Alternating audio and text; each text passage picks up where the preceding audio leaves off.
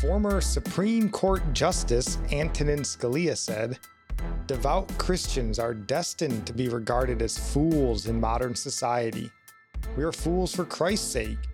We must pray for courage to endure the scorn of the sophisticated world. Boy, I can attest to that. Welcome in. This is Religionless Christianity. I'm your host, Spencer. This is my lovely and sophisticated wife, Nikki. And we're so thankful you guys are joining us today. And if this is your first time here, uh, don't let the name fool you. We are very religious. Uh, typically, what we try to do is just walk through the news, um, look at the world around us, and try to figure out how Christians can live a life that's pleasing to God in this uh, secular and religionless world. And um, that's what we're going to try to do today, looking at some of the news. Uh, we got a couple of news stories from the Christian world that we think are pretty important. And then for the Bible topic today, we're going to just discuss some of the points that uh, were brought up when I was on Tom Jump's YouTube channel uh, during the interview there. That and I just should have been on with him. Should have been on, but we're going to just readdress those here. And that's going to be our episode. We'll finish with our sermon recommendation as always. Um, but before we get to all of that, do you have anything you'd like to say? Yeah. Uh, yesterday was our 17 year anniversary. 17 years. Wonderful years. Yep. yes. Couldn't be happier. Yay. And if you really want to celebrate with us, consider dropping a like, subscribe to the channel, follow. Um, we have some links down in the show notes if you'd like to just, you know, hitch your wagon to us and uh, help support the channel, we would very much appreciate that. Um, hmm. as far as prayer requests for me, uh, depending on what time you're watching this, Colorado State may very well be right in the middle of getting throttled in their very first college football game of the season because they're playing my Michigan Wolverines. So pray for the Colorado State football team. Um, and if it doesn't turn out that way, I might be crying in a corner somewhere right now, um, depending on what time you've watched this. So maybe pray for us too, depending on what the score looks like of that game. Pray for him because I don't care. Um, she doesn't care, but I do.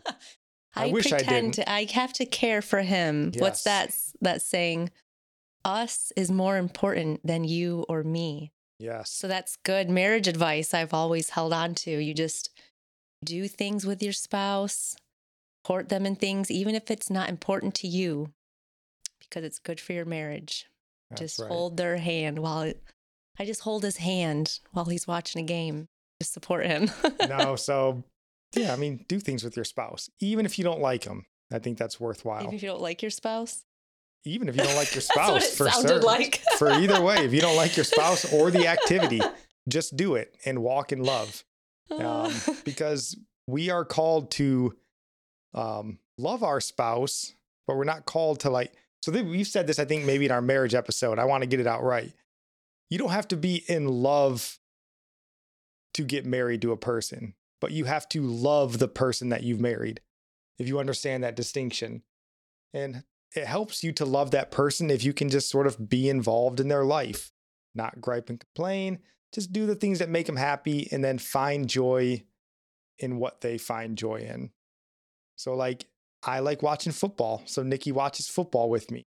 Um, Nikki likes watching football with me because it makes me happy. So, I just watch more football. I made him and... go for a walk with me today.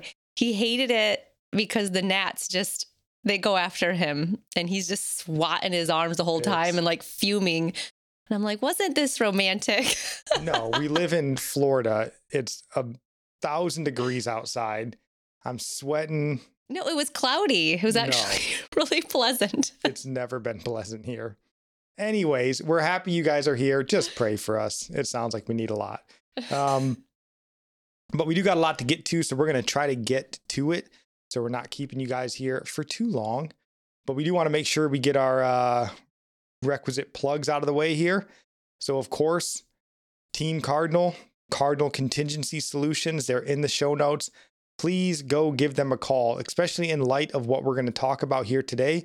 and a little diversity, inclusion, and equity. Uh, make sure your messaging is on point uh, when these uh, antichrist folks come knocking on your door and demanding you answer questions. Make sure you are prepared to answer them appropriately, and Cardinal can get you there. Um, also, we are very proud members of the Christian podcast community. You know that. Mm-hmm. Our sermon recommendation is coming from the Christian podcast community. So if you have not uh, gone and subscribed to that channel yet, you can find them on all major podcast platforms out there. And the beauty is, you just subscribe to the Christian podcast community and you get access to over like 60 Christian podcasts. So it's just kind of a one stop shop. And you can find we're on there, obviously, happy to be there, but a lot of great podcasts as we're going to highlight at the end of the show in our sermon recommendation. So a bunch mm-hmm. of good mm-hmm. stuff there, a bunch of smart, passionate Christians there. And oh, I'll say throw up a prayer here. Our uh, dear leader at the Christian podcast community, I'm sure he loves being called that, uh, Andrew Rappaport. He's sort of, uh, you know, he's not really in charge there, but somebody's got to be a, a figurehead there. And that's who he is at the Christian podcast community. Sounds like he just sort of is recovering from an injury. So uh, keep Andrew in your prayers. Godly man, uh, great resource for all of us podcasters here. And we hope he is doing well, recovering, and uh, getting back to sharing the good news of Jesus Christ. So that is all we got. All right, let's do this appropriately because we have some nightmarish news to get Spencer's to. Spencer's favorite part. Ooh, all right, brace yourself, gird up your loins uh, steel your soul as we get ready to take our weekly trek through the valley of the shadow of death. Take a look at the news of the week. You know, I get so worked up wanting to get that out that I almost like I know you to do. get to the news. I mean, that I almost run right past it. You're like really giddy when it comes to that part. I am because it's important because the news we discuss 90% of the time makes your eyes water and your heart beat fast. Um, and I really want to talk about it because I think it's important. Um, Saying you you cry? No, I think one of those gnats gets in my eye. so, uh, yeah. So this first story that we have here, like I said, they're both going to be from the Christian realm today, and you guys may have seen this, but do you want to read that headline, honey? Pastor Matt Chandler takes leave of absence over inappropriate Instagram messages with woman. Yep. So that was some pretty big news today. Um, do you want to, or this week, I'm sorry, do you want to just read the first paragraph there? Matt Chandler, lead pastor of teaching at the Village Church in Flower Mound, Texas, assured his congregation Sunday that he planned on being their lead pastor for the next 20 years, but had accepted a decision by his elder board to immediately take a leave of absence due to his use of inappropriate language in Instagram messages to a woman who is not his wife. Yep. And after reviewing the situation, the village church elders concluded that while the inappropriate messages did not rise to the level of disqualification, they, along with Chandler, agreed that his behavior was a sign of unhealth in his life and that the best course of action would be for him to take a leave of absence from teaching and preaching at the village church. Uh, another one? Uh, yeah, let me see if I can find it here. Yeah, you can go ahead and read it. Okay. In this case, while the messages were not romantic or sexual in nature, the frequency and familiarity of the messages crossed a line. They revealed that Matt did not use language appropriate for a pastor, and he did not model a behavior that we expect from him. We are strong proponents of brothers and sisters in Christ being friends, but there are boundaries around what's appropriate in these kinds of friendships. Yep. And uh, I think he ends there saying uh, a pastoral role requires a greater awareness of those boundaries. That was what kind of one of the elders said there. Um, and then they kind of ended also saying like the elder or it goes on and says the elder said the lead pastor's leave of absence is both disciplinary and developmental to allow him time to focus on mm-hmm. growing greater awareness in this area And um, we just want to highlight one more. Um, or also, we'll touch on this one here first. So, also, in addition to him being placed on leave from the village church, which he is the lead pastor of, uh, Acts 29, which is sort of the church planting ministry that he was um, leading, has also suspended him over that. Uh, I think it says down here that the Global Church Planting Network, Acts 29, said it has asked the president and chairman of their board, Matt Chandler, to step aside from Acts 29 speaking engagements following a decision by the Village Church in Flower Mound, Texas, to suspend him over his inappropriate communication with a woman who is not his wife on Instagram. And then it says um, Acts 29 prioritizes personal integrity and holds our leaders to a high standard of conduct. So that was sort of Matt Chandler's week. Not a great week. Um, yeah. But it's big news in the Christian world. I mean, I'm sure most of you guys are at least familiar with Matt Chandler and heard his name. Uh, he's the lead pastor. That village church in Flower Mound has over 10,000 members. Um, he's written a whole bunch of books. Obviously, he's the lead, you know, uh, chairman of Acts 29, which has planted a bunch of churches. Um, so he's a big name in American Christianity. I know. I I recognized his name. I think more as an author, but I can't recall any book I read. But it could have been in like a small group we were in in some other church. Like that's yeah. just why his name was familiar to me. Right. And also his name came up, you know, we did all the reviews on Rise and Fall of Mars that's, Hill. His name came up frequently in there because of Acts 29. So again, very um, you know, influential if you want to say that word, but very well known, very prominent Christian pastor in America. Yeah, Spencer's really good at remembering names and where he heard them. I'm not that great at that. yeah, but if you ask me where it says a verse in the Bible, I'm like, I don't know. Quit it. I remember all the useless stuff. Um, I don't know why. It's just the way I am. But the story that we wanted to attach to this, because I thought it just so greatly summed up at least some of our thoughts, not all of them, but some of our thoughts on this matter. And we're just going to read them. I'm not going to find them in here. I'll show you guys the story, but it comes from Christianity Today. Do you want to read that headline, honey?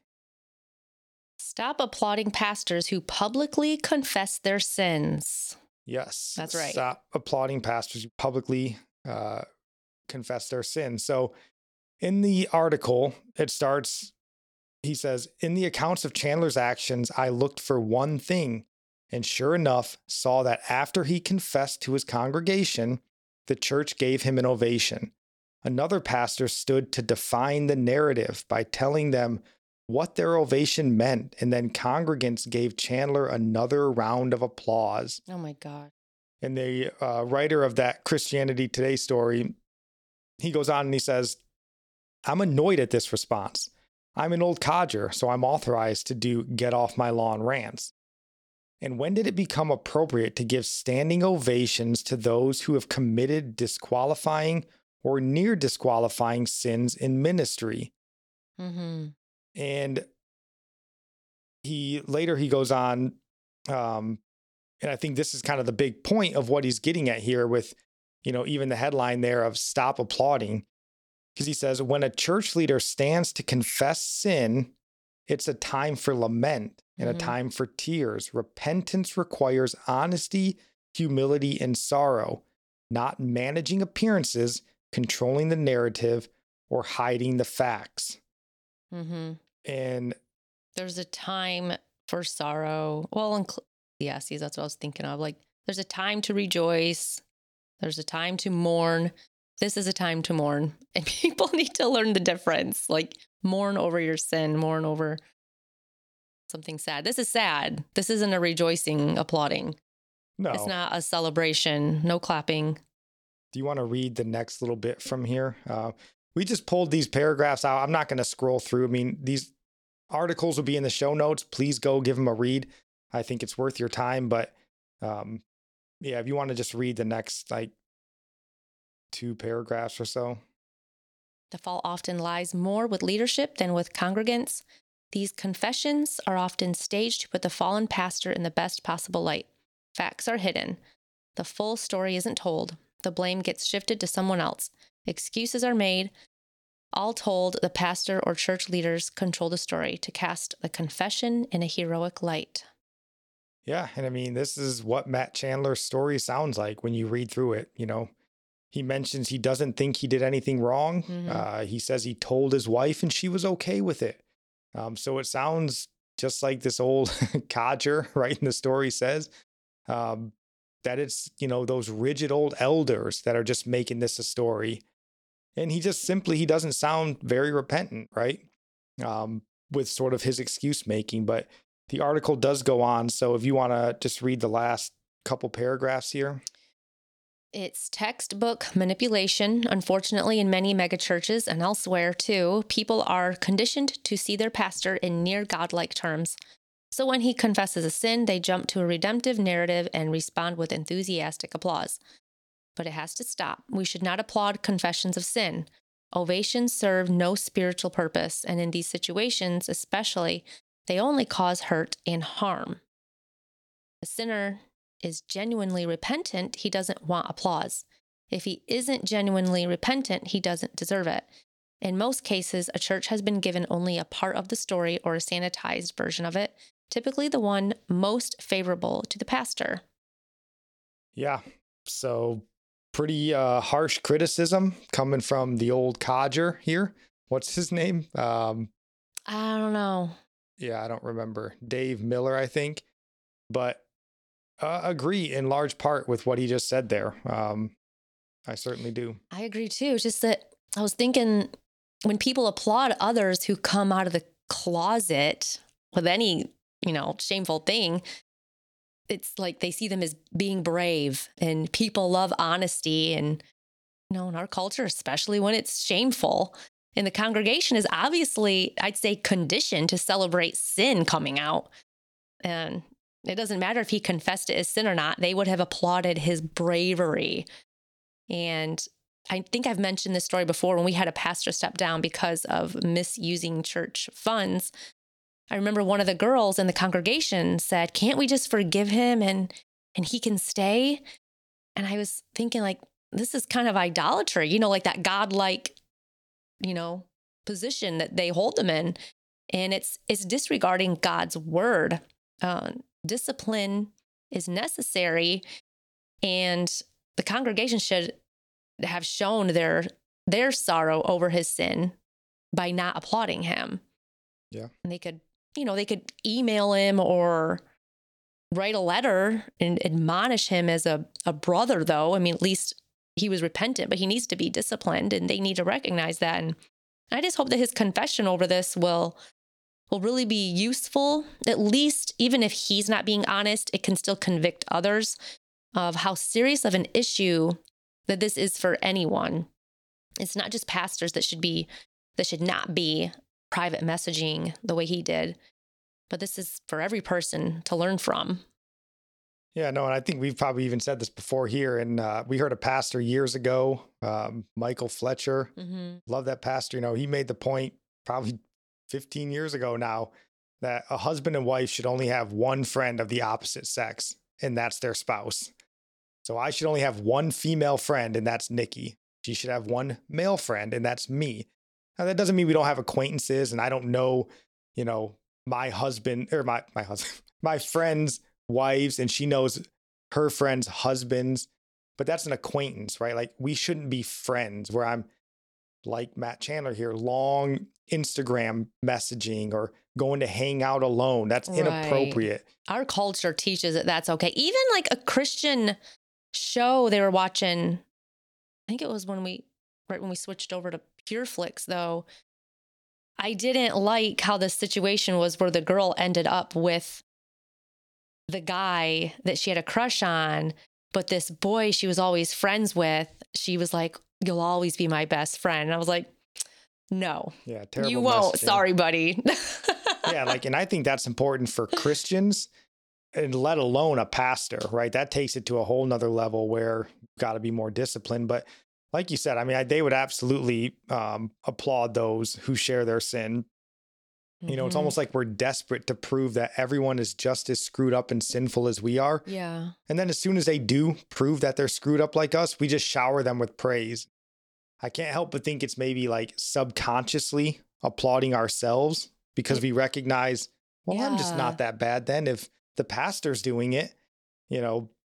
It so is. It's still like a pride over sin. It's the same thing. Instead of sorrow over it, weeping with those who weep. Like if he was weeping over his sin, they should be weeping with him and not encouraging him not to weep. They're trying to like make him feel better, you know? yeah, like again, sounds like they're just sort of pitting it on the elders. You know, Mm. we love you, Matt. Like those elders, they stink. They don't get it, you Yeah. know, because they're not on the stage preaching, right? You know, so people don't have the same affection for them. But again, if you're a Christian and you understand church, the way it's organized, the way it should be running, then you should have a lot of faith and confidence in your elders to be doing what elders exist for. That's the reason for elders. But When I'm just looking at the, the picture on the screen, you pull up again. I just looked at it and I thought, it looks like they're worshiping him. yeah, I mean, well, yeah, I mean, that could be. just because the um you know the what it says on the top with the picture Yeah, and I don't know if that's actually a picture from their church. yeah you don't know It but i'm like ah anywhere, yeah that but- doesn't look good Um, but no, I mean, I certainly agree with the uh, the writer there, Dave Miller, the old codger, on his point. Um, but one other point that I think makes me happy about this Matt Chandler story, uh, and I don't want to say happy because I don't not happy that it happened to Matt Chandler, um, but I'm happy that church discipline was enacted. yes Um, again, I hope Matt Chandler really finds repentance. hmm Um, I do pray that he comes back stronger in his faith. I pray you guys, or I ask that you guys would pray for him as well. Um, but I'm happy to see a church hold their pastor to such a high Yes. standard. Um, this could have just been swept aside and it you know? probably maybe even was for a time. Maybe they noticed it and went, "Ah, man, should we say something? it makes me You know, so it's not upset because Clearly in, inappropriate, but it's pushing that line. because we know worse was going on in the church we went to New Mexico and family you know so many people knew about an ongoing affair so many people knew about it and nobody said anything it's because they worship him they idolized him Right. And then when all the stuff falls apart, right, they can still sort of play the victim. Like we saw this with Ravi Zacharias, right? You know, everyone's kind of trying to pretend like they really had no idea what was going on. And you're like, come on, man, the dude's got 60 massage therapists in his room. Like, like with this So- situation like supposedly there wasn't even an affair or anything romantic going on but the woman's friend approached matt chandler months prior concerned right. And kudos to Matt Chandler because once he was approached by the woman, he was like, I don't think there's anything wrong, but let me go to the elders and let them Yeah, decide. So he brought this, he could have swept it under the rug. So, I mean, kudos to Matt Chandler, kudos to the elders. like who would be bold enough to go up to their pastor yeah, and I mean, say i'm concerned like yeah to that woman to say something yeah, I mean, she's probably not uh, very highly thought of currently in her church, but she should be. should be uh, the entrance exam for a or people job. might get mad like how dare you look what you did She there should might be, be people the village mad. church's new social media uh, person or whatever. But, you know, I think you can see from the congregation, right? All the praise from the congregation side is saying, we're perfectly fine with Matt Chandler being one of us. Rather than what I think they should be doing is saying, we need a role model. Like, we need someone who is an imitator of Christ yeah that is leading us in the way we should go.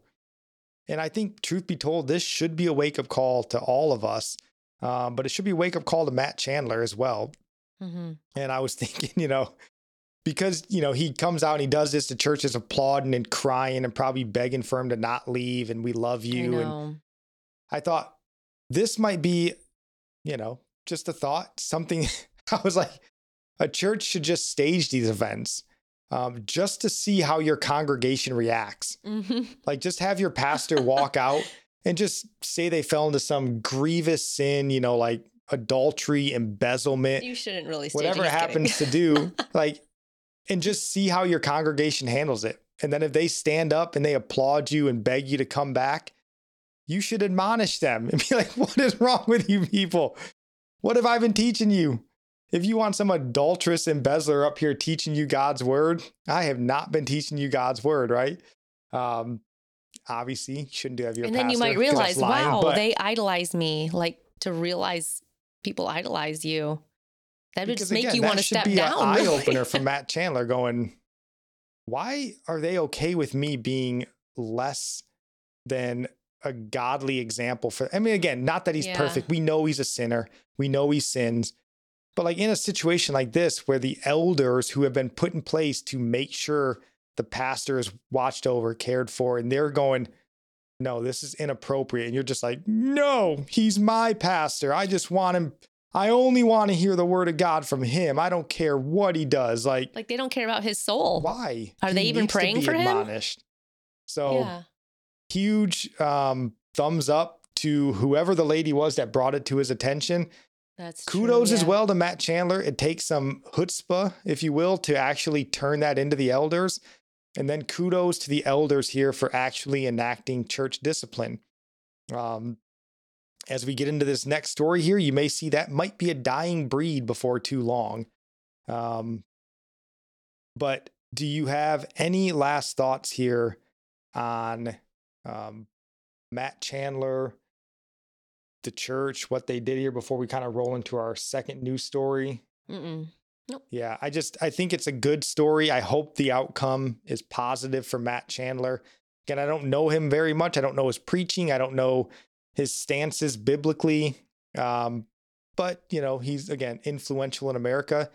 If he was weak before, I hope maybe this bolsters his faith. Uh, I would, yeah, that's that's what I would hope for. I will be praying for him. I hope you guys pray for him as well. So, um, the next story here, though, on a church that most certainly did not handle it as well as the village church. Mm. Maybe not unsurprisingly. Yeah.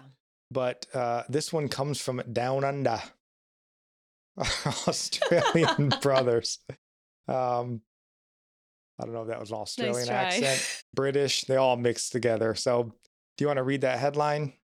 Hillsong Church purges global board to make room for di- diversity. Include at least 40% women. Oh, yeah. Nothing says successful church growth like gutting your board to make room for diversity.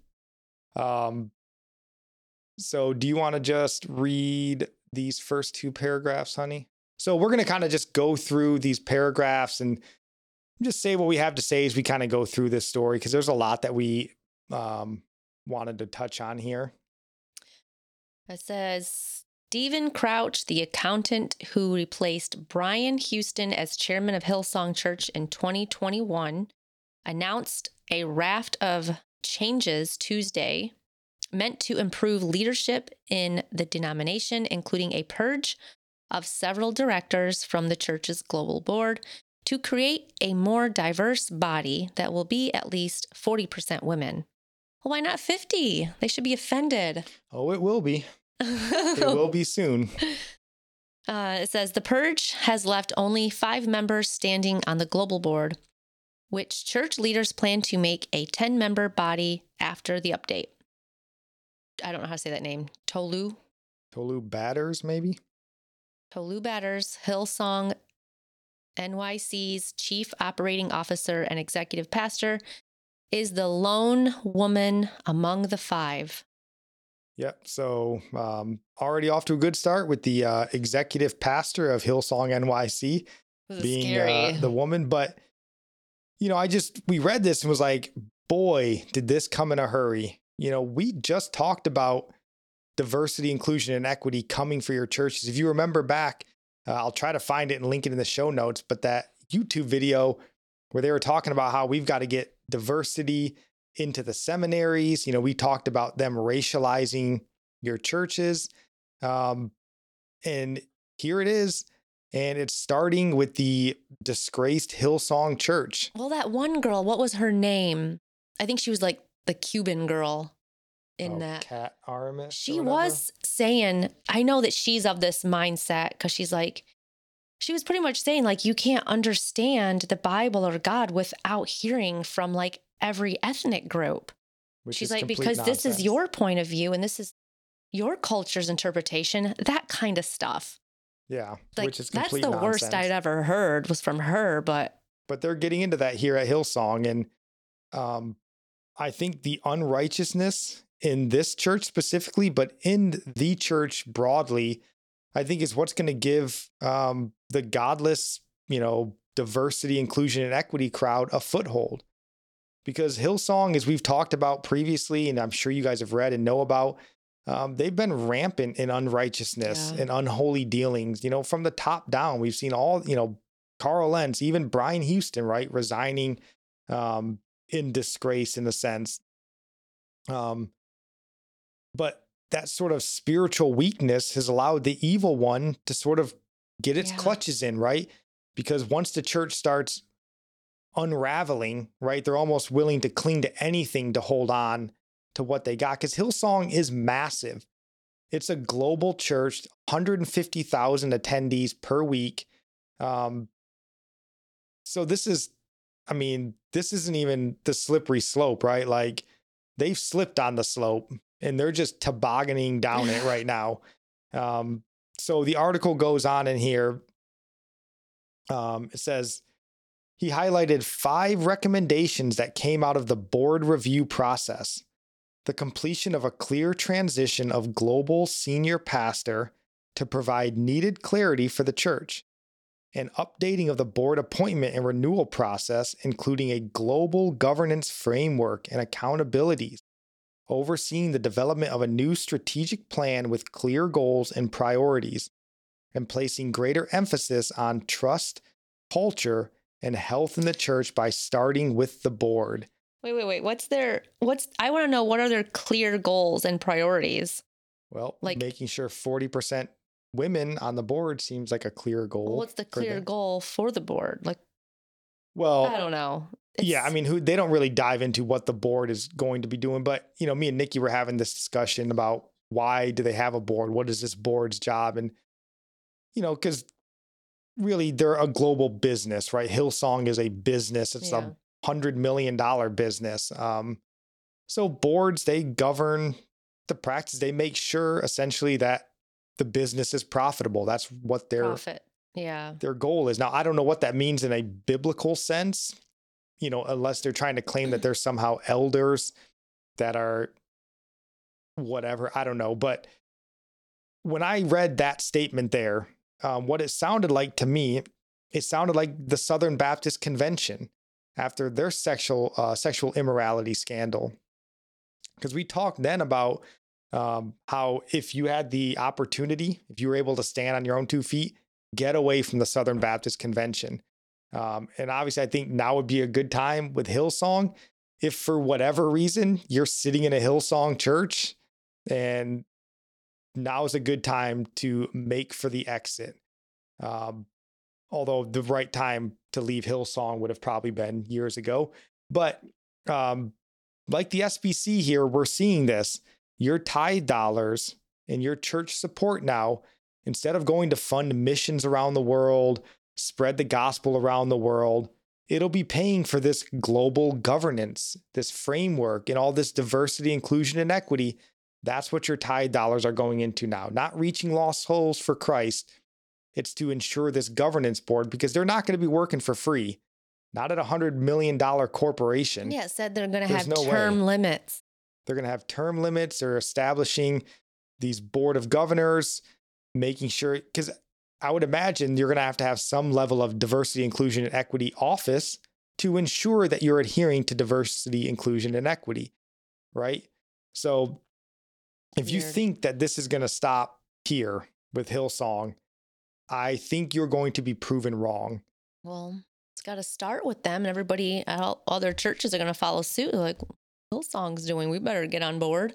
That's how it's going to happen. Well, right. I mean, certainly once one of the world leaders in you know churches whatever they want to call wanna it. You want to up your numbers, you got to do what the other mega churches are doing. Yeah, you know? I think that's they going to happen. From them. But I think a lot of that's going to happen too, depending on how you are as a church. Um, because I think, you know, once you get into well, we'll touch on that here in a minute. Know. God um, just allows the wide road to get wider. Like you have to strive all the more because it's a very right. deceiving road. It's wide, but very deceptive. And what they think is good is really not good. And that's why I think it's so important. Now, obviously, Hillsong is not necessarily the SBC, they're different things. But like once you see these cracks coming, you know, rather than trying to stay around and be like, well, we're going to fix it and we're going to get involved and we're going to get the board of governor and we're going to get it back on the right track. Once you see Satan getting his hooks into something, I'm not saying you just bail right away, but man, the writing is on the wall, especially once the pastors and the leaders of this organization are signing off on it. You just, this is the death yeah. spiral. Like Hillsong mm-hmm. is massive. It's going to take a long time for them to be bled out. But I think you can start like right now, this is going to be sort of that start of them being bled to death, I would think. Um, and mm-hmm. then I just wanted to highlight this picture on here because uh, I put this on Facebook and did get some pushback on it. But I thought, you know what? If this is what your global senior pastor looks like, um, that's probably a church that's dead already. Why is it um, a beanie?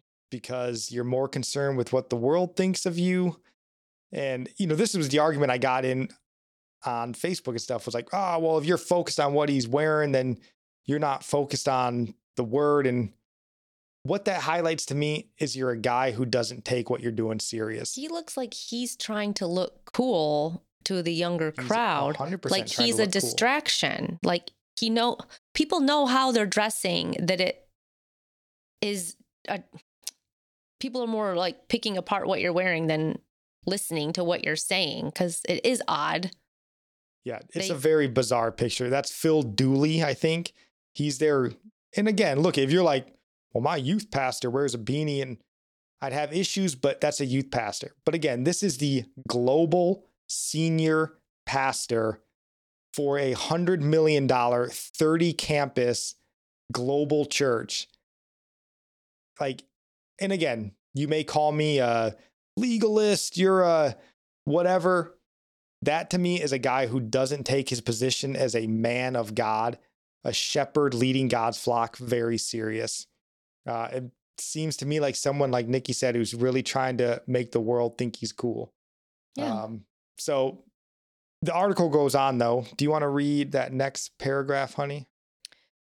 Murray Baird, the former Assistant Commissioner of the Australian Charities and Not for Profits Commission, which began investigating the church in March to verify if it is compliant with Australian regulations governing the operation of charities, was a part of the Hillsong Church governance review process.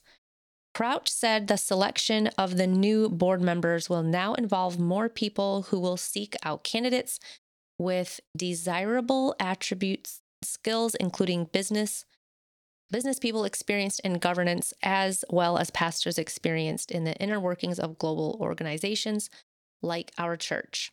He noted, however, that the number of pastors and church executives on the board would be kept to a maximum of 30% to ensure conflicts of interest are managed well. so, the Hillsong Church board as I said, basically, along with the Australian government that regulates the church, doesn't that sound wonderful, America? Um, they say that only 30% of the members of the church governance can be pastors. That's all that's allowed. To. That's a maximum. That's a maximum. That's so it'll probably be 10%. Right? That's horrible.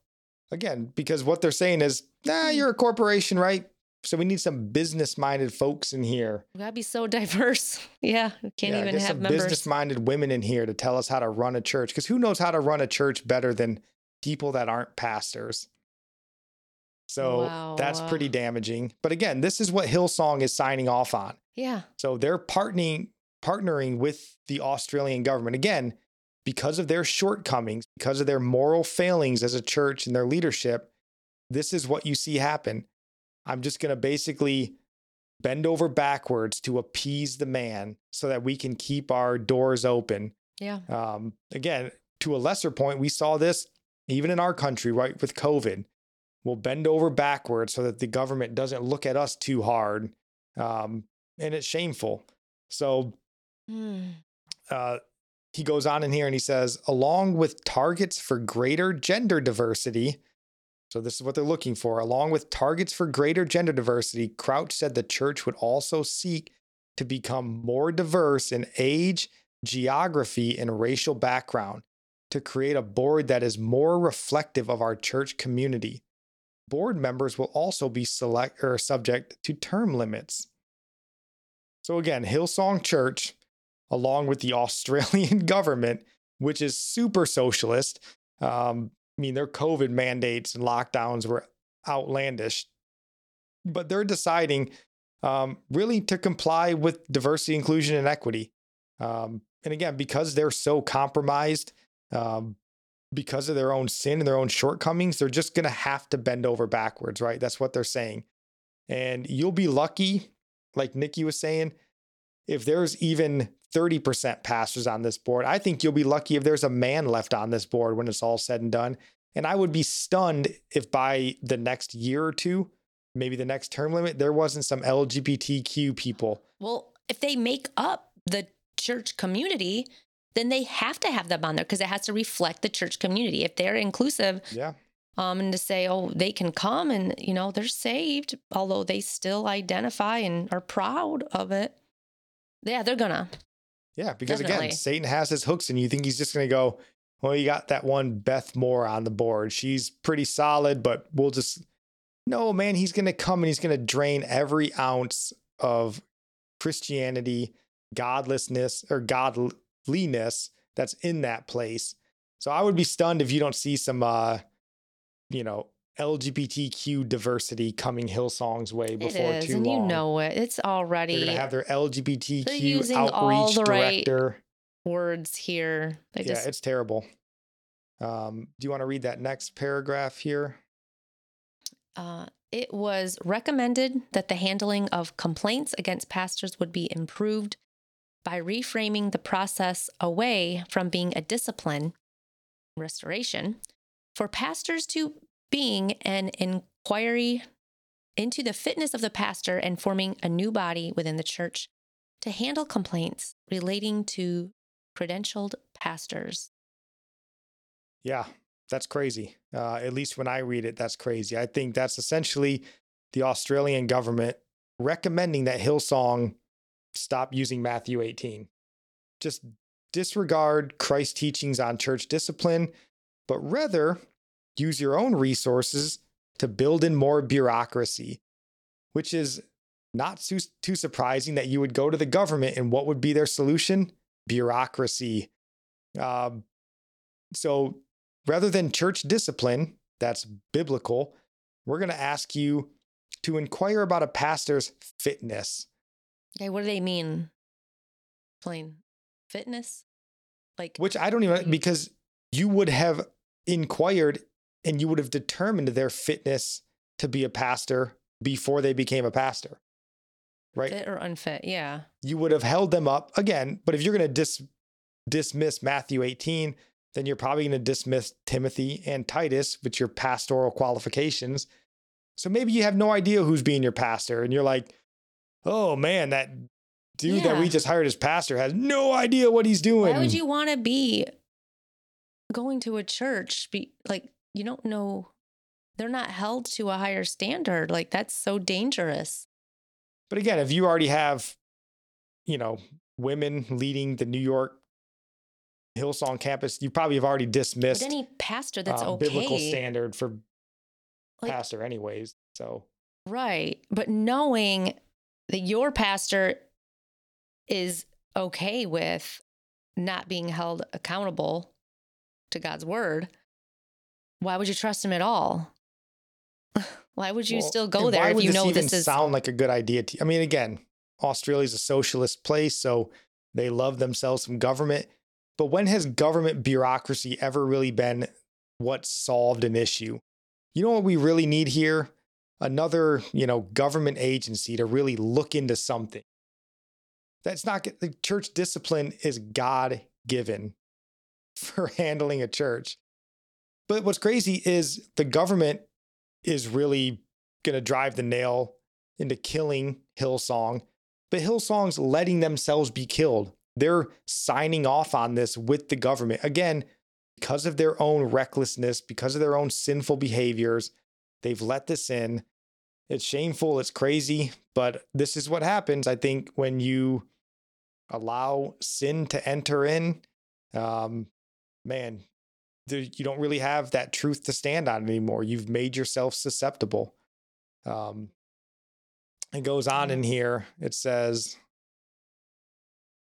the recommendations also state the process can be improved by outsourcing complaints about the global senior pastor to an external independent investigator, forming a single credentialing body, providing psychological assessment for future candidates for ministry, and developing a program to provide ongoing accountability and support for credentialed pastors. So here you go again right? This is going to be uh, more misuse of your tithe dollars coming yeah. from that church, less souls reached for Christ, more bureaucracy. Um, and what he's saying here, um, like, is even bizarre according to the story. So they're bolstering this church governance board. They're bolstering it to 10 bodies now, 40% women. But now they're saying, yeah, but when it comes to the lead pastor, we got to outsource that to an exec to an independent investigator. Well, then what's the board for? That's right. Why can't the board do this? Like, wow. And what's crazy, this is literally the Australian government being like, we just want Hillsong to give us more of their money. So we'll have these independent investigation boards. Yeah. You know, they'll sign like it's just it's madness. Um, but again, they're signing off on this. And what I think is so important about this story is I think this is going to be coming to a church near you very soon, unless you do something about it. Um, and like Hillsong, the more compromised your church is and its leadership is, the easier it's going to be for Satan to get his hooks into you. Um, and this is just my, you know, opinion here. Obviously, it's my podcast, but it's my opinion. Um, but the closer you try to make your church look like the world, and it looks like the world, the more susceptible your church will be to failures and ultimately this DIE um, driving a nail into your ministry's coffin. The more you try to appease the world and make the world like you, you're just naturally going to drift into sin. You're going to naturally drift away from God and you're just going to make yourself open and susceptible to this sort of thing happening. And once it does, once you're compromised, you're going to fall into this trap. Like you can almost see the bricks being laid for how these mega churches, which will probably be the first ones to fall because they like to to mm-hmm. appease to the or appease the world and look like the world um, a lot more. But like you can see the bricks being laid of how this diversity, inclusion, and equity is going to get its foothold in there. And you got no one else to blame but yourself. But man, did it come fast. And it doesn't even matter when you when people see it fall because people don't like to learn. They don't look back on any even recent history to learn from it, to not to follow that same way. I think they're just we're just gonna see them fall like dominoes. Yeah, like I mean, sadly, but that's just the way people are. No, it is. And you could be blind and just say, ah, well, Hillsong, you know, they're a super secular, worldly, seeker sensitive church. That ain't like us. You'd be a fool to say that. Like, you guys should be developing plans. If this isn't a regular talk between the elders and the pastors of your church, man, you are falling behind the curve. Like, you need to be building in plans, discussing this talking to your congregation about this sort of stuff. Yes. What are we going to do? How are we going to handle it? Yeah. Because man, it is coming. We see it. The writing is on the wall. It's coming. So um, I could talk about this for a long time, but we got a lot more to get into. Do you have any final thoughts on Hillsong, diversity, inclusion, and equity driving nails into the ministry coffins? No, I'm sure we'll talk about it again soon. It's another oh, one. Sure. Another one bites the dust. I was going to say that was in my head. Another one bites the dust. But also, yeah. we don't want to forget pray for Hillsong. I mean, nobody's outside of God's reach. Right. But man, when you start partnering with satanic antichrist governments to figure out how best to run your church, I don't see any other result here to this. So mm-hmm. pray for Hillsong. Um, but for our Bible topic for this week, um, like we mentioned earlier, I just wanted to recover um, and discuss the Tom Jump interview that I did last week. And I do want to give a thank you for uh, to Tom for inviting me on his podcast or on his YouTube interview show. Wasn't a podcast, but uh, and I appreciate him being cordial with me. He was a, a fine fella, no issues there. But I just kind of wanted to start with why I did the interview um, because I am a awful debater. I'm terrible at debating because I don't think my mind operates in that way at all. Um, and I know that it doesn't. I've lived 37 years. I know that I don't have a debater's mind. Um, and that's really unlike so many in my family. You know, I listen, you can ask Nikki, I listen far more than I talk. I, and it's not because I don't want to talk. It's just like, I don't process that information. Like when people are just talking or asking questions quickly and stuff like, I need to process the information a lot slower. Um, it just it takes me time to formulate my thoughts, and I think this is what you know makes some people great lawyers and others not. Right?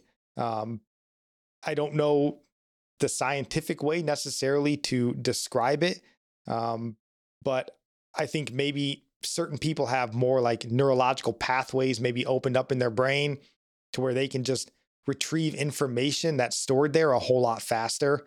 Um, whereas, you know, other people, it just takes more time to retrieve that information, so to speak. They're not smarter, they're not dumber. It just takes more time to retrieve the information, I think. Um, it made me think of NFL quarterbacks, you know, or you know, really NFL quarterbacks, um, and how you know anybody that makes it to the NFL is super gifted physically um, especially at the quarterback position. But what really makes a quarterback in the NFL great is the brain. You know, how quickly can you process information?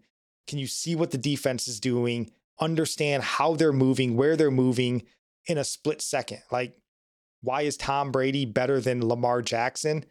Well, it has nothing to do with physical gifts. Lamar Jackson's a physical freak. But Tom Brady, I think he just has that brain where he can make these snap decisions, kind of like a lawyer. And I think that's what you would need um, if you're going to be a debater. You know, that sort of where someone can say something and you're able to retrieve information really quickly. I don't have that. Um, I am much more of a. I think a lot of people don't have that.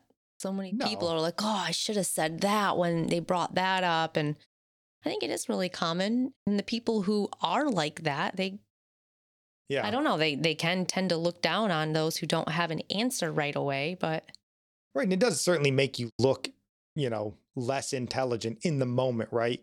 Um and I knew that that was I was going into uh when I went on the show. He's got hundreds of videos. This is what he does. He debates people on the topics of religion. I don't do that. I've never really done like that. a it wasn't really like a debate. It wasn't a debate. It was a question answer sort yeah. of a thing, but you know what I mean like I ask a question, but then I'm going to rebut what you say. But he didn't tell you ahead of time what he was going to ask. They were just things that popped yeah, into his head. More, yeah. fa- you know, yeah. But either way, I mean, whatever. He could have told me what he wanted, and in the moment, again, it just takes me more time to formulate. So I knew that going in. Um, I knew it wasn't going to be great because I just don't think that well. Um, but I went on first because I was invited. You know, I don't know how he found me. I don't know why he invited me on, but they sent me an email asking if I would come on. So I said, sure. You know, if you're asking me to come on, I have no reason to say no, other than I'm not good at it. But that shouldn't stop you from trying things, right? So I just went on. And then the second reason, um, I went sort of specifically to hear things that I don't normally hear, um, see things, hear things that I don't normally hear and see. Because uh, like most of us, you know, I live in my little bubble and it's a religious bubble. And I'm aware of that. So again, I knew I wasn't going to look great on this, and that's okay. Um, I'm fine with looking like an idiot. Again, Tom does this, you know, almost, I think, three, four times a week. It seems like he has videos that come out. Um, and then again, he speaks very heavily, like most atheists do, in the scientific realm. Um, and I am not very smart in science, especially in biology, physics, those sorts of things. I can't speak very intelligently there. So I knew it was going to be sort of a, a, bad situation for me, but those are the reasons why I went. Um, so yeah, I don't know. Nikki was like, ah, maybe you shouldn't go. Like, let's make sure he's not just trying to like ambush you or something. Which again, I watched well, one or two videos. polite. And he was polite. I don't think all the comments are very polite from all his followers, which he knows that everybody like he knows the kind of comments, the things people are gonna say. Right, I mean, it's an atheistic show. I only looked so at the like people the first that watch three it are comments, be atheistic, and most like, atheists don't have much kind words to well, say when about people believers. start like have like comments that just they're just immature and they're just like attacking and mocking that shows you know their maturity level. It's like yeah but that's also social media right? Like so you take that with a grain of salt. Tom himself was very um, nice and pleasant. Uh, so whatever the people that watch it you know, makes no difference. That's just comments in the comment section. But right. You can't help who's following. Tom himself was yeah. a, a nice fella. So I just wanted to go through sort of the questions. You know, he asked a lot of stuff and I don't remember it all, but just the stuff that stood out to me that I wanted to highlight that again, I'm not smart enough in the moment to really ponder on for very long. So we just thought we would kind of cover those here a little bit. And again, there's still not things that I have great answers for in every respect, but just what I thought about it, giving more time to think on it. So, um, the first question that he asked, really, which you know made sense, was, "Why am I a Christian?" Right? That was the first question. Um, and the only point that I really got to mention, you know, I just kind of said, "Hey, well, one of the main reasons I'm a Christian, right, is we're sitting here, we're here talking, and the fact that we're here talking leads me to believe that we were created. We didn't just end up here, you know, from nothing, right? And I made a mention of a John Locke quote, um, which I like. He says, We are thinking and reasoning beings, and therefore a thinking and reasoning being had to have created us. Um, which I like that quote. It makes sense to me. And then that really, once, you know, I made that point, um, that's really where the first 15 to 20 minutes of the interview kind of went, I think, kind of straight into that science realm. So, was he asking created, then who's the creator?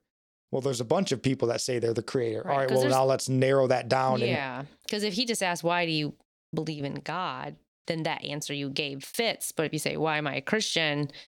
Then you can say, because God opened my eyes. Like you put it, it's in God's hands. Right. I said that later, and we'll touch on that okay. a little bit later. Um, because I did make that point a little bit later on.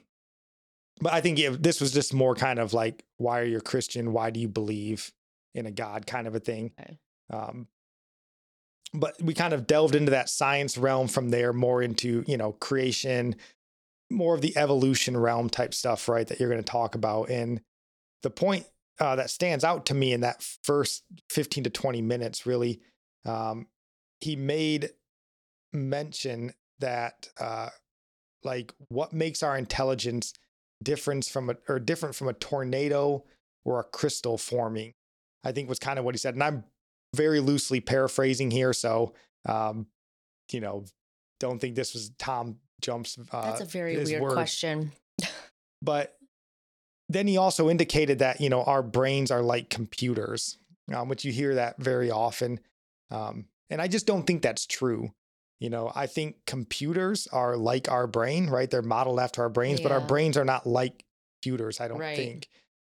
Because um, a computer is essentially an input output device. Right. Um, what you put in is what you get out, right? And you tell it based on what I put in, I tell you what I want you to put out. Um, that's kind of the way a computer works. And uh, I don't think that's the way our brain works. Um, at least it would seem to me. You know, I think our brains are able to create worlds out of words, right? Like mm-hmm. we're able to bring things into existence that never existed before. Um, you know, we're able to ponder and create that in our mind. You know, our brains are able to like create connections with other people and other things. It's really weird that you have to explain that to someone like these days that we're not like a computer. Well, like, and I mean, and it makes sense, right? In some aspect where you're like, you know, your brains are like a computer, right? Like just, you know, uh, chemicals come together and it makes a process. And, you know, in a computer, you know, you electricity into a transistor and it makes a process. And, but I don't think what our brains create is the same thing. No. Um, you know, and again, not super smart to dive into the neuroscience of it all. Um, and I do get his point, you know, that our brains are made of the same things, right?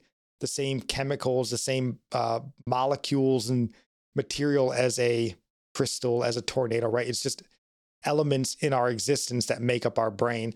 But I think what it produces is something different and something of a higher order. Um, that's really as deep as I can delve into it.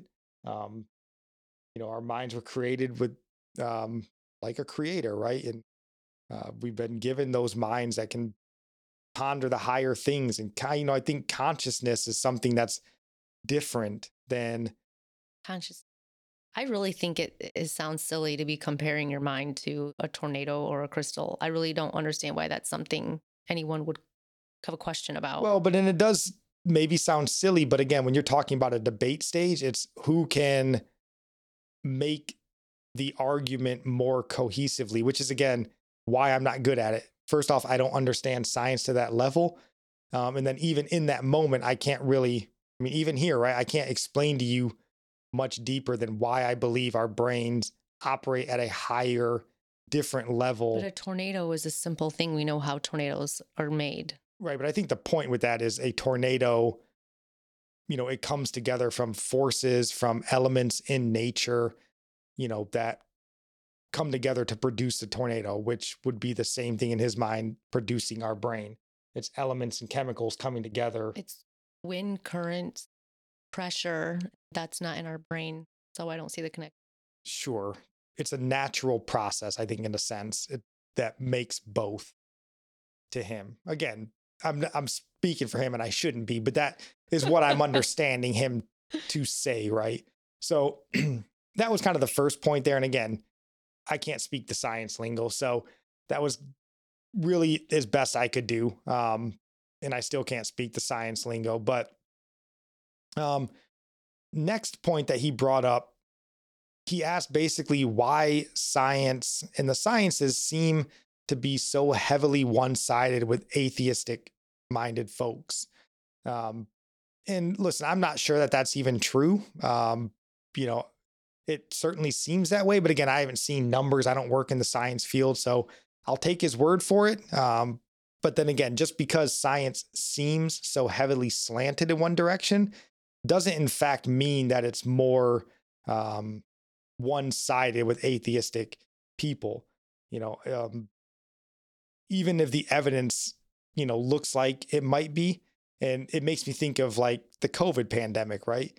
Over the last two years, or even the climate change narrative over the last 50 years. Um, that, you know, just because the what you hear and the information that comes out um, always points in one direction doesn't necessarily mean that that's like the true direction or that that's what everybody thinks. It's just like it's the government approved narrative.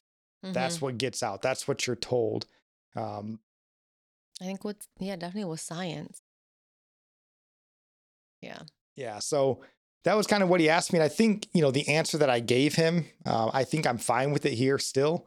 Uh, although I didn't make this mention of this quote, but there's a great quote by C.S. Lewis, and he says, The notion that everyone would like to accept or would like Christianity to be true, and therefore all atheists are brave men who have accepted the defeat of all their deepest desires, is simply impudent nonsense.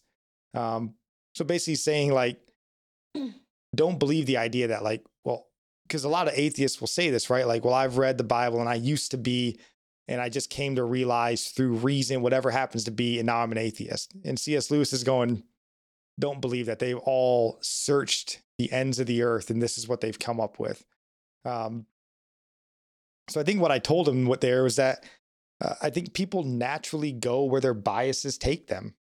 I think mm-hmm. that that's natural, right? Like if when you don't like God, um, and you don't, you know, the Bible doesn't satisfy you in your search for meaning and like the answers to the universe, I think you'll go elsewhere. I think that's your natural bias is going to lead you there. And hmm. um, I would guess on a simple level, uh, this is why science tends to be more atheistic.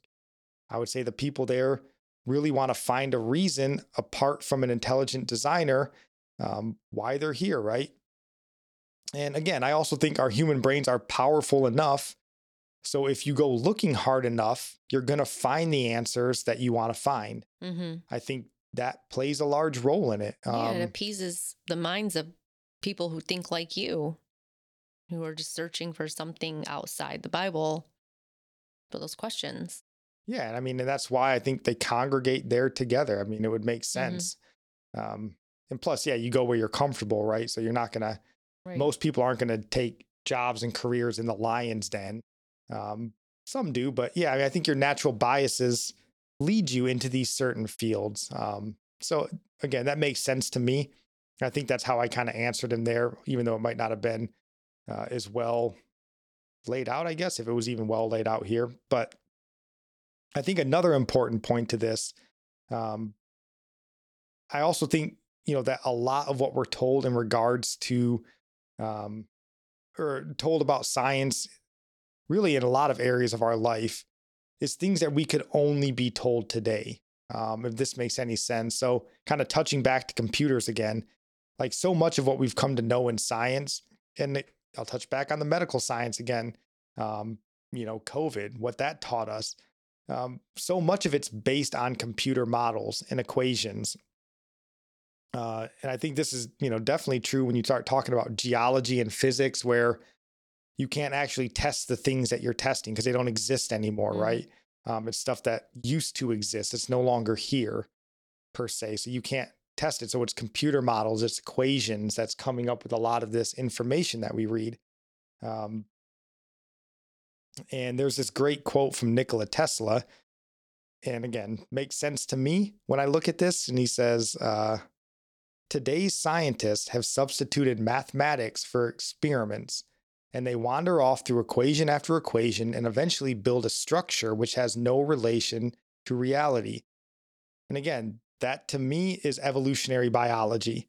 Um, and I think really the advent and sort of the explosion of computers has only exacerbated this issue. Because um, you can run equations to no end with any amount of information and any amount of equation to come up with the you know the outcome you know that you're looking mm-hmm. for um, again we've seen this in medicine right keep going back to covid but that's a lot of what the initial lockdowns were based on was computer models and data on what's going to happen based on whatever and it proved to be wrong, right? It, it proved yeah. to be wrong. So the best it, scientists were wrong. we see the same thing in climate change, right? Yeah. A lot of the models and a lot of the hysteria on climate change is based on computer models. They're they're guessing, yeah. Well, they're guessing in a sense, but I mean, it's just input and output, right? You're taking information, you're putting it into a computer, and you're getting output. So that computer is only going to output what you give it. And that's going to be the data yeah. and the equation. So if either of those are wrong, it's going to give you bad well, data. it's based on a guess. Yeah, it all really is. So I'm again, if you could say, well, medicine got it wrong, climate change gets it wrong, it's not unlikely that evolutionary biology gets it wrong from time to time as well. That makes sense to me. Um, and then just the last point on this um, that I made, And I still feel good about it, and um, is the point that you know, just because I don't know a lot of science, uh, there are Christian men and women in the sciences. Mm-hmm. And even if they're a minority, again, I don't know if that's true or false. I'm assuming it's true. Uh, but they have no problem making science and faith work together. So just because I can't explain how something works doesn't mean it can't be explained. And I think about this in religion as well. You know, people have questions about the Bible and why did God do this or that in the Old Testament? Just because I can't give you an answer doesn't mean like, well, God's not real then because I can't. No, somebody has the answer. It's okay to say, I don't know. I don't know. I'll find it. And again, mm-hmm. that's why praise God for men who have devoted their lives to searching out this information.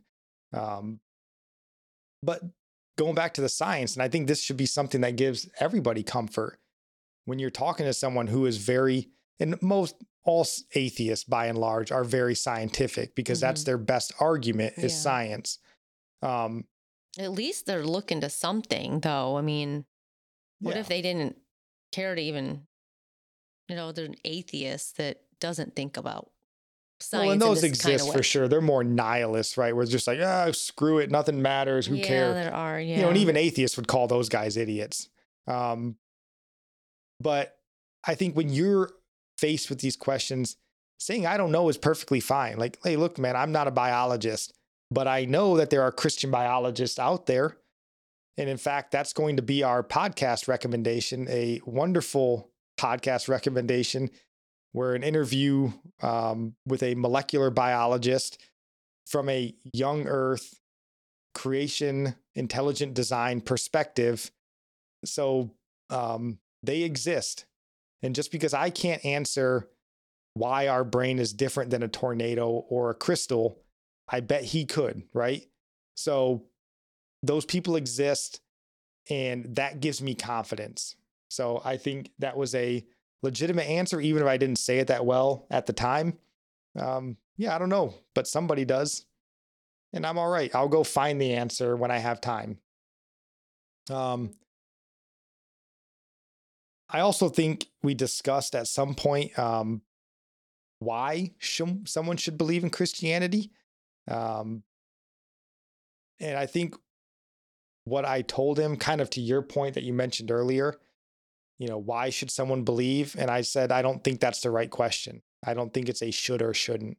I think it's a do you or don't you believe? Mm-hmm. Um, you know, Jesus says his sheep hear his voice. Those who have ears to hear, let them hear.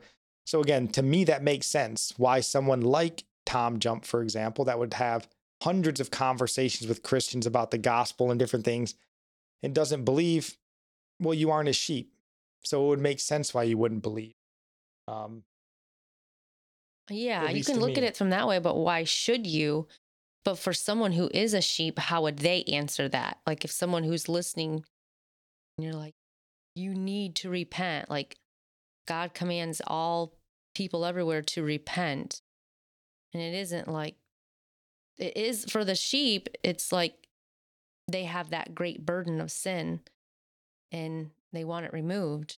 That's why you should. It's not like you're just becoming a Christian, it's that Christ set me free from this burden. Right. It's not that you became like this title Christian. You should, so you don't go to hell. You should. You should right. believe. I mean, you In can say it either yes. way, but for the one who is the sheep, that's how you you don't know if they are, but I think you should. Right. And that would be like the uh, why should you believe? Like, what is your heart telling you? You don't need an equation to tell you when you feel that weight of sin on you. Mm-hmm. Um, if you feel that, that's the Holy Spirit pulling you, right? Leading you. Um, so you don't need a, a mathematical equation to prove that to you. You know, that's that weight on your heart is not the same as a tornado, right? Um, so that's why you should believe. Um, when you read the Gospels and you have ears to hear, don't dismiss it, right? When you feel that tug on your heart, that's a reason why you should believe. Um, mm-hmm.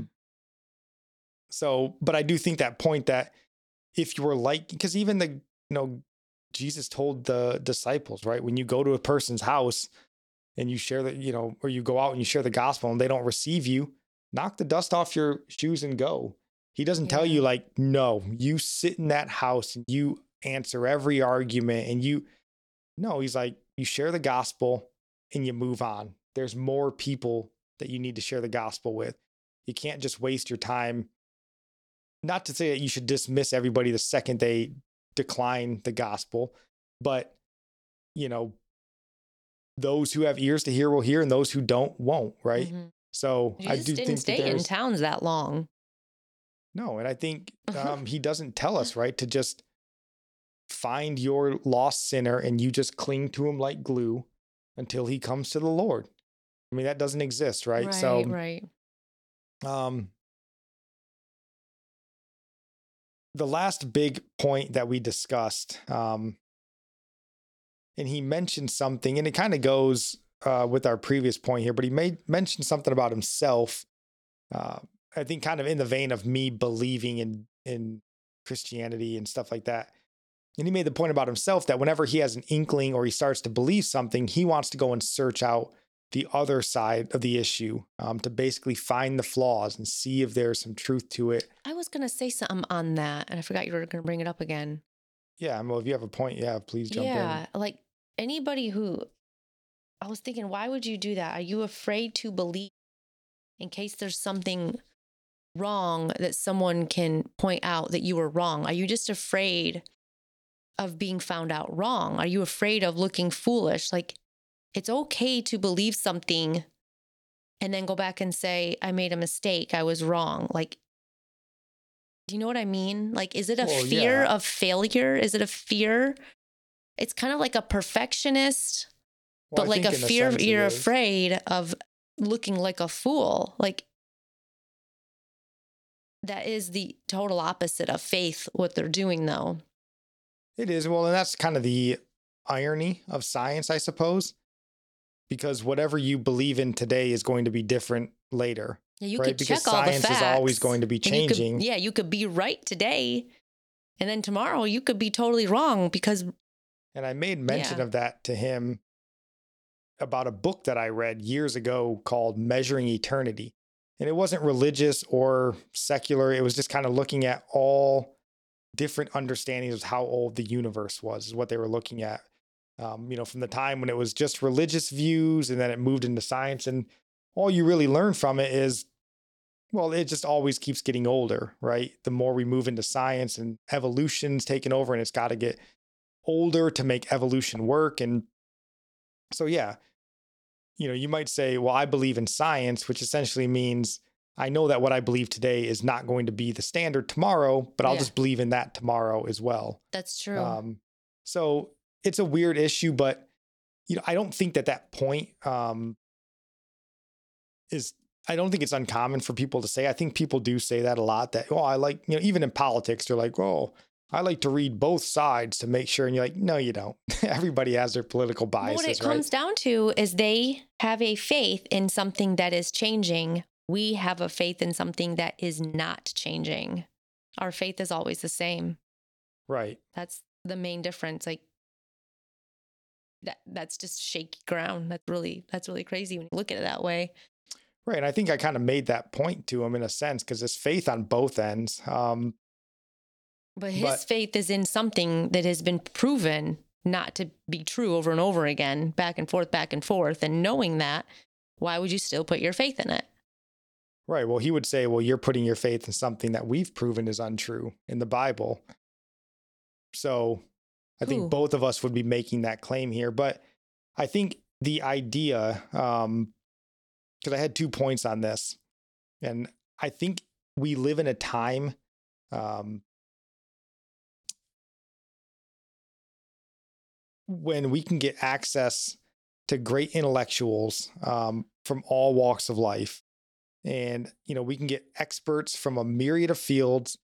And you know thanks to the internet we can just sort of peruse their work at our leisure. Um, you know and i think this gives us a false sense of knowledge you know and i i did make this point to him and i still feel good about it you know because i think it takes decades to become an expert in something. Decades um, whatever the field of study is right whether that's science whether that's religion if you want to talk about sports it takes decades to become what an expert is it takes study, it takes experience, all those sorts of things to become an expert. So, just by reading a study that a brilliant neurologist does, uh, you know, he puts out, that does not, in fact, mean that you know what the neurologist means or what the neurologist knows. you know what he tells you, but you don't know all the background information, all the knowledge that went in to mm-hmm. performing whatever this study was um, that brought him to this conclusion. So, like you said, in essence, you know, so many folks in our society, they're literally living by faith.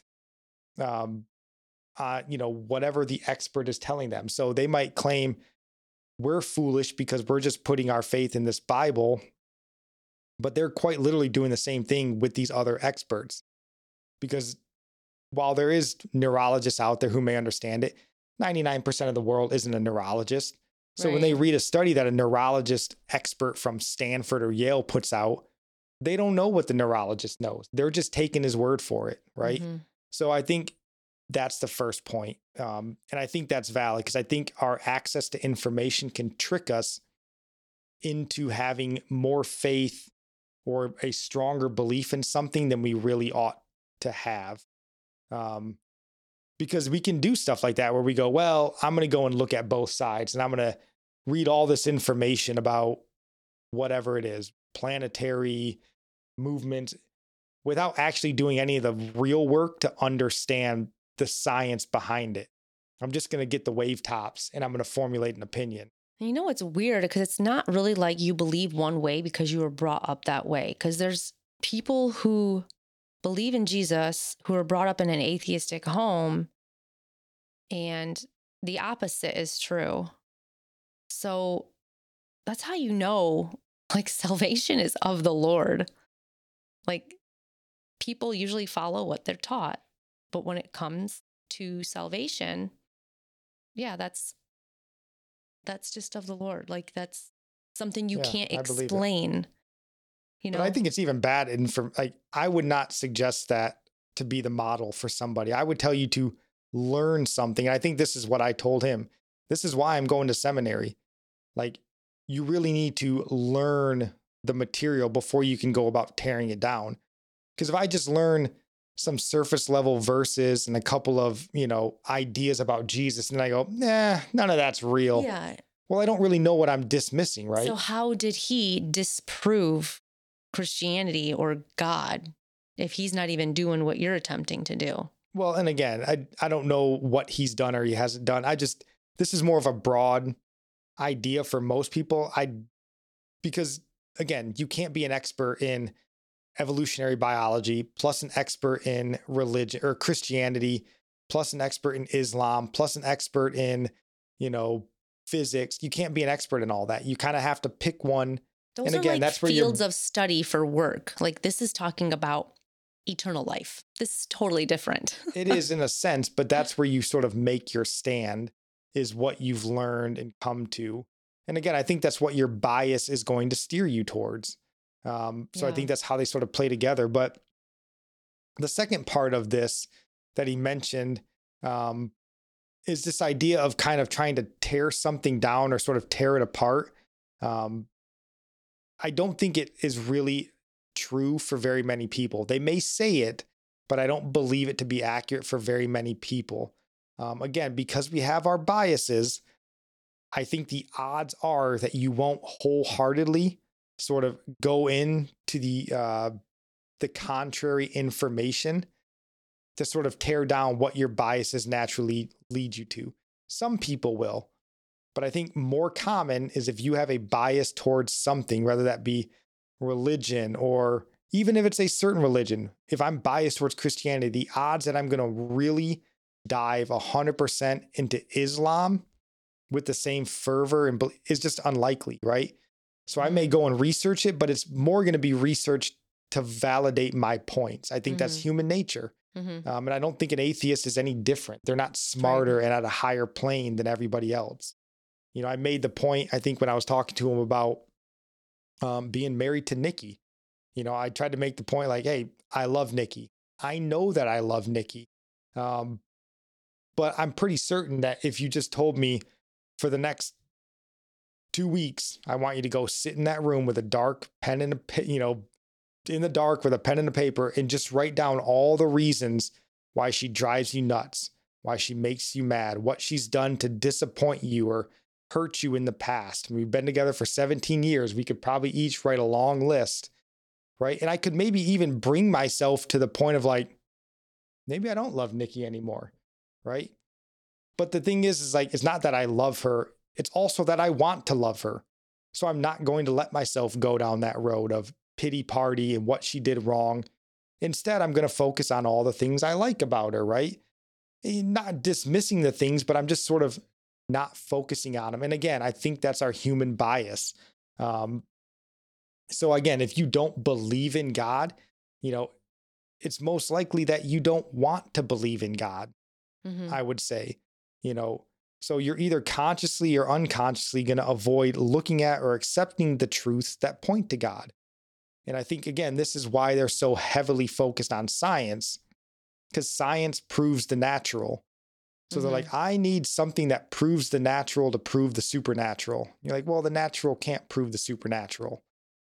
At least we haven't found any way to do it right um, that I know of. But again, there may be someone out there. So I think that that idea of like, why do you just dive into something that you believe without determining whether it's true or false first?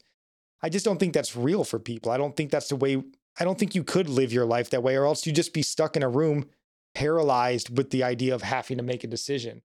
Mm-hmm. Like, what do you want for dinner? Pizza. Well, hold on a second. What if I really want a hamburger? Oh, but what if I really want fish? You know, what if the ha- like, you don't do that, you know, and I don't think it's natural um, that is weird. So again, I feel okay being like, yeah, I'm a Christian.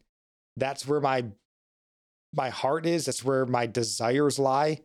So I'm not going to naturally. It doesn't mean I ignore the other side. I mean, I went on his channel, right? I heard mm-hmm. some of the things, but I'm mm-hmm. not going to be, you know, pretend to be, you know, arrogant enough to be like, oh, of course I fully looked in. No, I mean, I kind of hear him and I I don't give them the full measure that I do like when I'm reading scripture. Yeah. Just the same as when they're reading. It would have been a very long show.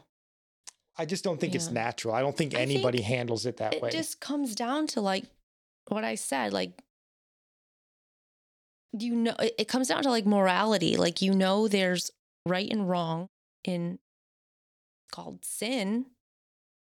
And we know there's a creator because of creation. It's not just that things exist, but that there's the details. Like there's beauty in creation, there's goodness in creation, like there's loveliness about it. You look around and you're like, how can you look around at creation and not be completely amazed by it, the wonder of it? Like, you can't figure it out. There's so many things in nature that are just like people don't know how to recreate it. You know what I mean? Like if we were all connected from the same like atoms and Big Bang, like we'd be able to replicate everything every other animal does. We'd all share that little bit of DNA and figure it out. But like bees make honey, they make a really cool shape, the honeycomb. Birds make nests. People can't even figure out how to make a nest, like a, a beehive and all this. Like that alone doesn't blow your mind and make you think there's there's a God who did this. This is intelligent. I can't comprehend it. People can boast about, you know, being a chemist. They don't have it figured out. These things in nature, like how did that creature make that? I don't know. My mind is blown away at nature, and I'm like, it points to a creator. It's too wonderful, and right. and it's sad to think that the atheist isn't wowed by creation in that way and just doesn't give it like they don't appreciate it and who does the credit go to it goes to what not god for them well again and that's where i think the bias comes in right so when i as a christian walk around the world blown away by it it's hard to dismiss that it must have been created Whereas if your yeah. bias is, I, I'm not going to accept that this was created by a God, then you would walk around and go, boy, I wonder how that could have been created apart from a God, right? So you're going to go and look for answers. And I think, mm-hmm. Again, our brains are smart enough and our um, technology is advanced enough that we can kind of come to these answers. So um, I think that to me, you know, sense in my brain. So Uh, and you know, when you listen to this podcast, if you go and listen to the, our sermon recommendation at the end, he kind of makes note of this that you know once they uh, mapped out the human genome and the DNA sequences, you know, he's like a single strand of like human DNA is he's like it's 10 gigabits of information. Like it's something no human out without technology could ever read and comprehend. So even that, like we have to have the technology to be able to even understand. You know, it, it's not possible without it. So uh, he's a very smart fella, Harvard um, biologist. So uh, the last point here, though, because I know we're probably running long, that I want to highlight um, is one that I think this is the one point that I would like to get back that I don't think I answered as well as I should have. Um, it was the question at the end. You know, some people from the live stream asked question, and I don't remember the exact question, but it was something to the effect of why should I live a Christian life, or like why should I adhere to Christianity, um, something to that effect. And um, I think I said something like, "Well, you shouldn't. You know, if you don't believe in Christ, then you shouldn't." Uh, I can't remember, you know, all that I said or exactly how the answer went, but I don't think that well on the fly, and I don't like that answer all that much. Because um, I think the point that I was trying to get across was kind of the idea of faking it till you make it. I don't think that's the proper way to go. Um, you shouldn't fake your Christianity until you make it. You know, you either believe or you don't. I think was kind of where my mind was going. But, you know, I think if I could have that back, you know, my point would be, you know, that first and foremost, God's laws aren't just for Christians to adhere to, they're for the whole world to adhere to. Now, whether you want to adhere to them or not, that's your decision, right? Um, but that's what you're going to be judged by at the end um, when you stand before the white throne of judgment. We're all going to be judged the same on the same set of laws, the same standard. So that's why you should adhere to it first and foremost. Um, but then, secondly, just from a more human perspective, you know, even if you want to say secular perspective, is I think Christianity has proven to be the best way for civilization to live and thrive in this world. Um, you know, a sort of a citizenry that kind of collectively lives by these um, Christian standards, even if they're loosely Christian, um, Christian morals and virtues. I think that's proven to be the best way for a nation to thrive, especially when you bring in people from all different walks of life. Yeah, I so agree.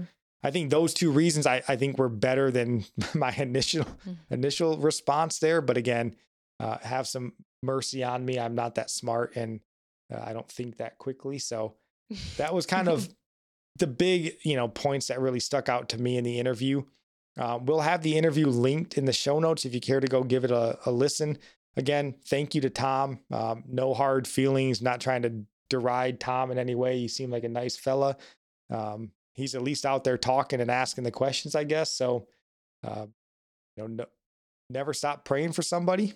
You know, hopefully God could, you know, he would, said he was raised Catholic, I think in one of his previous episodes. So, you know, you can't say he was ever even raised in a Christian household.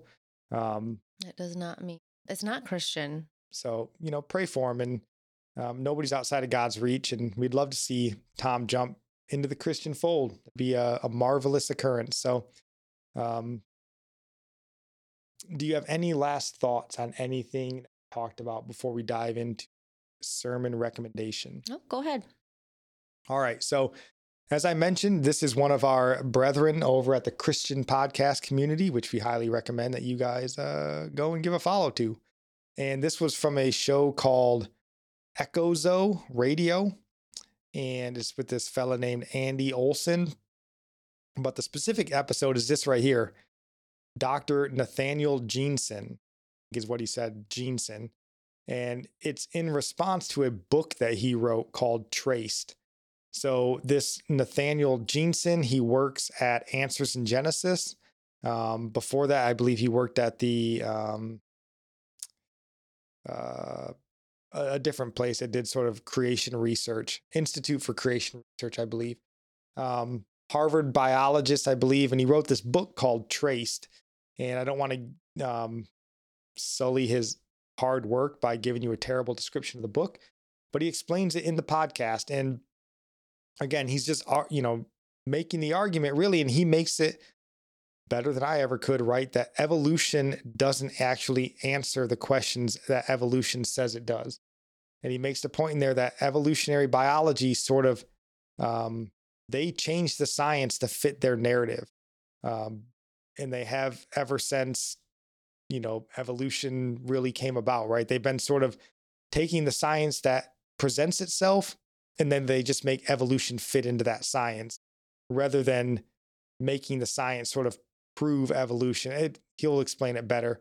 Mm. But he makes the case that creation or creationism actually fits what they're finding in science and the genome and DNA much better than evolutionary biology can explain it. So, um, again, just because you don't have the answers, there are people out there that do have the answers. And uh, Nathaniel Jeanson is at least somebody who's saying they do have the answers. So, go give that podcast a listen, give him a like, a follow, thumbs up, nice review, and all that for all his hard work. And go buy that book. We'll have links in the show notes. Those are affiliate links to ChristianBooks.com. Not that antichrist uh, warehouse known as Amazon. So, um, but that is all we got for today. Do you have any last thoughts, honey? No, I do want to get the book though. yeah. Anyways, we will be back on Monday with daily devotionals and uh, back next. I think we're going to kind of kick off maybe going into like 15 episodes talking about sort of salvation kind of our plan for the next is it, almost four months. We'll see how that holds up. Anywho, I'll talk to you guys later. God bless.